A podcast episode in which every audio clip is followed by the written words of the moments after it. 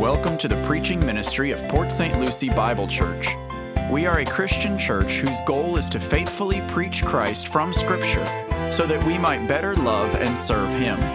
We pray that this message from God's Word would engage your mind with the truth and inspire your heart to obey Christ. Here's today's message.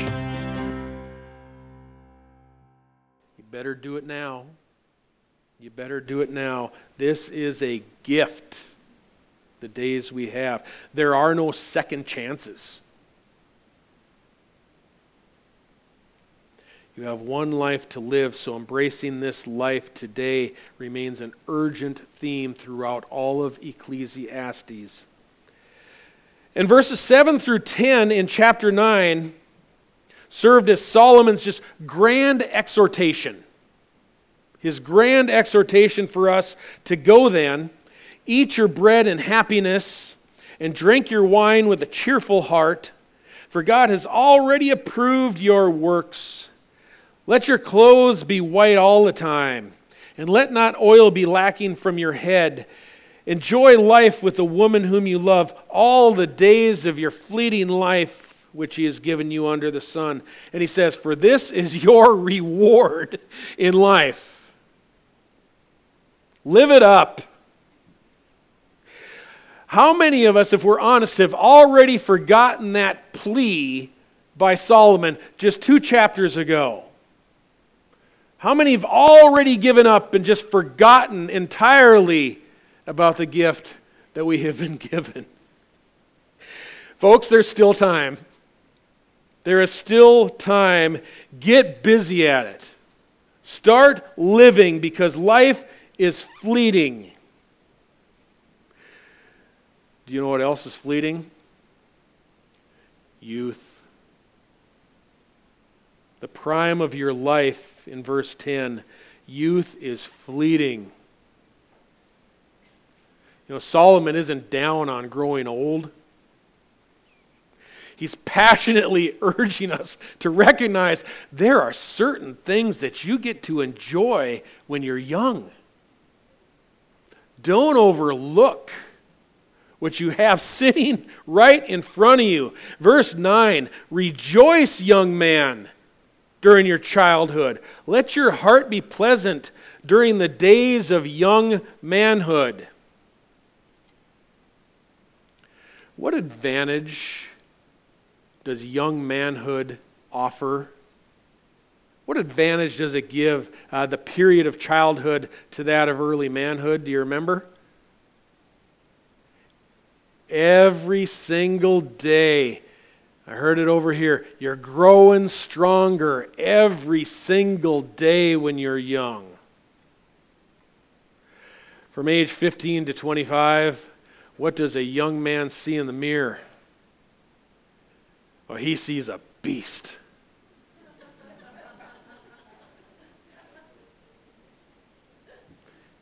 His hair is thick. Well, he can eat a whole pizza without putting on a pound. Most of us, when we do that, we just become round. Whatever he eats, it just makes him stronger every day. Philip Ryken says that young people enjoy many blessings in life. They have fewer of the cares that come with having adult responsibilities. Their bodies are strong and getting stronger. Their hearts are full of good cheer and easy laughter. The future is full of possibilities. He reminds us there is freedom to take tasks and risks and time to go a new direction in life. Young people still dare to dream that they can make a difference in the world. These are all reasons for the youth to rejoice. Boy, youth is wonderful. How about age 15 to 25 for the young girl?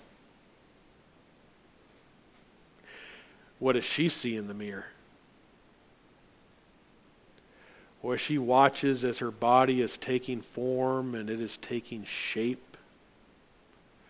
Beauty is sitting in where there once was a small child.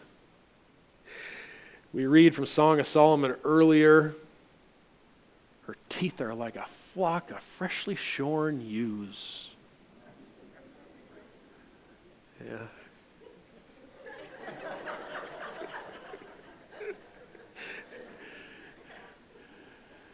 She spends her time brushing her hair. She shapes her nails. She goes out and buys dresses. All the wonderful things of being a young lady. And even before she begins to come think of herself as beautiful, other people already notice. Boy, isn't youth beautiful? It is. Youth is beautiful. And in verse 9, Solomon tells those young men follow the impulses of your heart and the desires of your eyes. That could mean a number of things. For one, youth is an opportunity for excitement, exploration. My old pastor Tom Nelson wrote in his uh, short commentary on Ecclesiastes uh, that this is the time you can enjoy the strength of your youth and go out and run a marathon. You can bike across Europe, do all kinds of things you've been dreaming about when you were younger. When you're young, you usually don't have a whole lot of family responsibilities, uh, professional obligations, probably don't have a mortgage opportunities are there.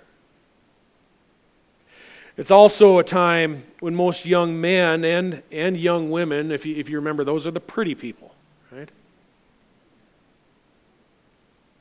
They begin to search for that special partner whom they will marry.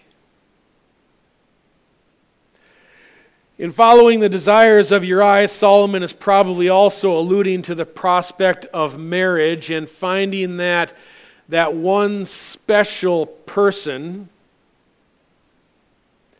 where you can fulfill the physical intimacy for the first time with them, one young lady or one charming young man. Proverbs 5, verse 15, there Solomon says, Drink water from your own cistern and fresh water from your own well should your springs be dispersed abroad, streams of water in the streets, let them be yours alone and not for strangers with you. Let your fountain be blessed and rejoice in the wife of your youth. As a loving hind and a graceful doe, let her breast satisfy you at all times. Be exhilarated always with her love. For why should you, my son, be exhilarated with an adulteress and embrace the bosom of a foreigner.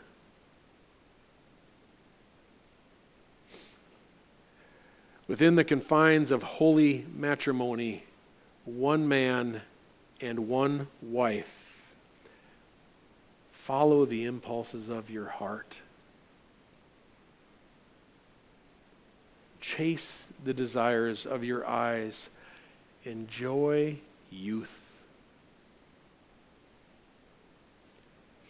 From, from Song of Solomon, we heard, as I read earlier, Solomon speaking to his new bride. How beautiful is your love, my sister, my bride. How much better is your love than wine, and the fragrance of your oils than all kinds of spices. Your lips, my bride, drip honey. Honey and milk are under your tongue and the fragrance of your garments is like the fragrance of Lebanon. A garden locked is my sister, my bride. A garden locked, a rock garden locked, a spring sealed up. A garden locked and a spring sealed up.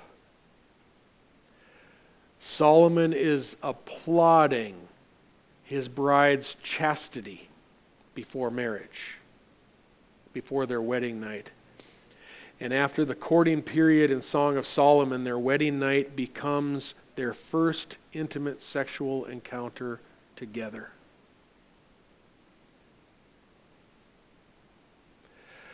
For most young men, ages 15 to 25 to 30, what is the impulse of his heart and the desire of his eyes? It's a young, beautiful woman to take as his very own bride. There is a godly way to pursue the passions of youth. This is why Solomon says, Pursue the desires of your heart, but then adds this reminder Yet know that God will bring you to judgment for all of these things. That means do it right. Pursue passions of youth within moral boundaries. Young man, appreciate that garden that remains locked. Young women, find a, a Christian man who is passionate and, and pursues you, but doesn't pride himself as a professional locksmith.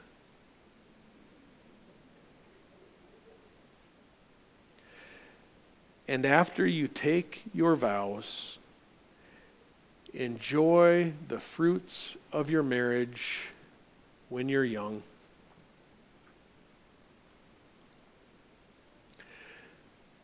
we know there are, there can be, there will be second chances in life. God is so loving and full of grace. Many of us know by experience that God's grace is sufficient to heal broken hearts, it is sufficient to heal broken homes. But how many opportunities do we get to do this one man and one wife for life. One time. Only one time, exactly as God intended it to be. Young people, if you can, do it right the first time. And when you find that one special person, enjoy the passions of your youth. Also, in verse 10, Remove grief and anger from your heart and put away pain from your body, because childhood and the prime of life are fleeting. You know, you should, youth shouldn't be a, a time of constant worry and concern. Young men, when, when you have found the wife of your dreams, the one, enjoy your youth, enjoy your strength if it's your lot in life, young husbands and young wife, have children. Smile at tomorrow. Don't worry about what the headlines say. Don't chart your life and your family decisions on what you see in the, in the paper or on the news. When you get married, if it's God's will for you, start a family.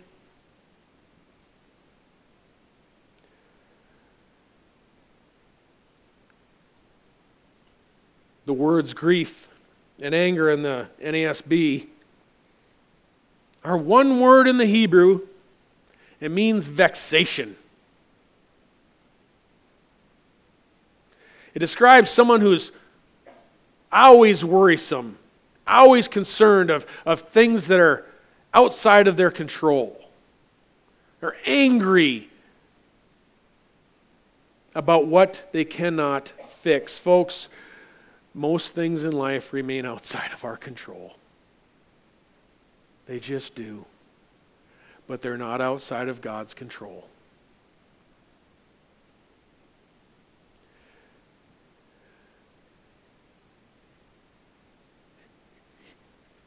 Youth only lasts so long.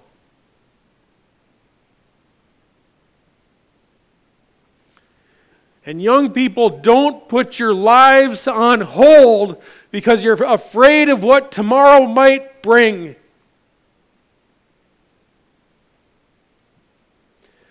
Buy a house, take a job, move across country if you must.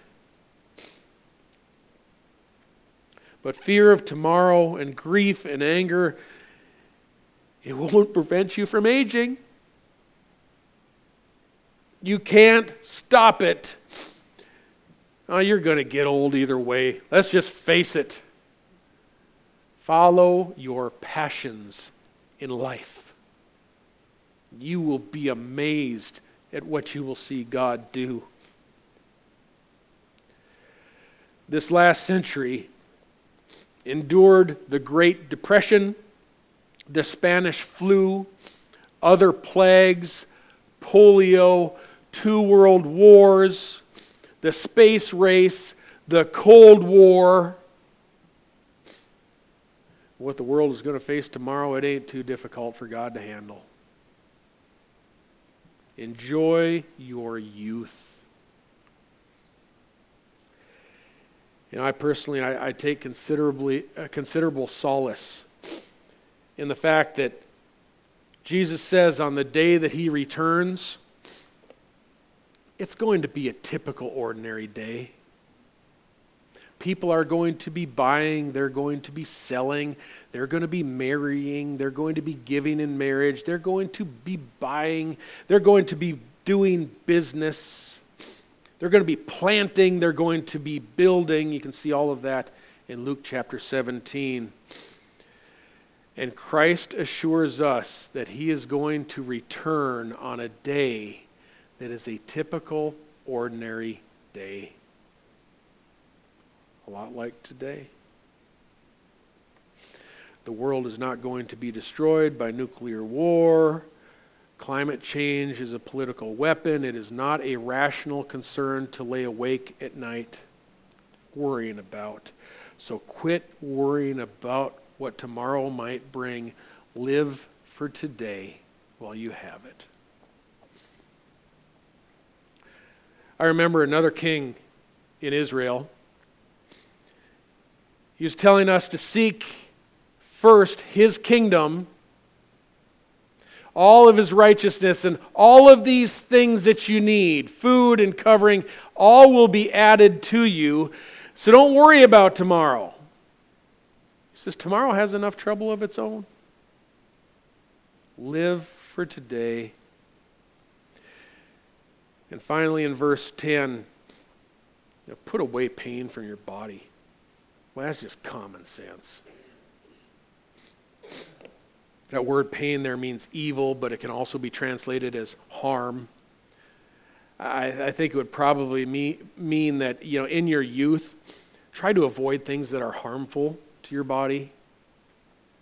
I mean, a lot of young people ruin their health through through drugs or alcohol or sexual immorality. There are others who ruin their health through working. Some physically abuse their bodies with exercise. It happens. There are a number of young people who've seriously injured themselves through just extreme sports and extreme forms of entertainment.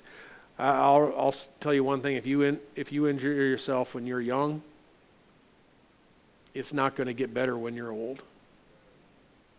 Put away pain from your bodies. Take good care of yourself. Oh, and uh, one final reminder don't be too picky. Some people waste just the best years of their life with ceaseless exploring and dating eh, with the expectation that eventually they're going to find Mr. or Mrs. Perfect. You know, people want to be just certain that they found someone who they are with whom they are just perfectly compatible. If you're both Christians, you both love the Lord, you're compatible. Don't miss out on the blessings of youth. For Solomon warns childhood and the prime of life is fleeting. Let's pray.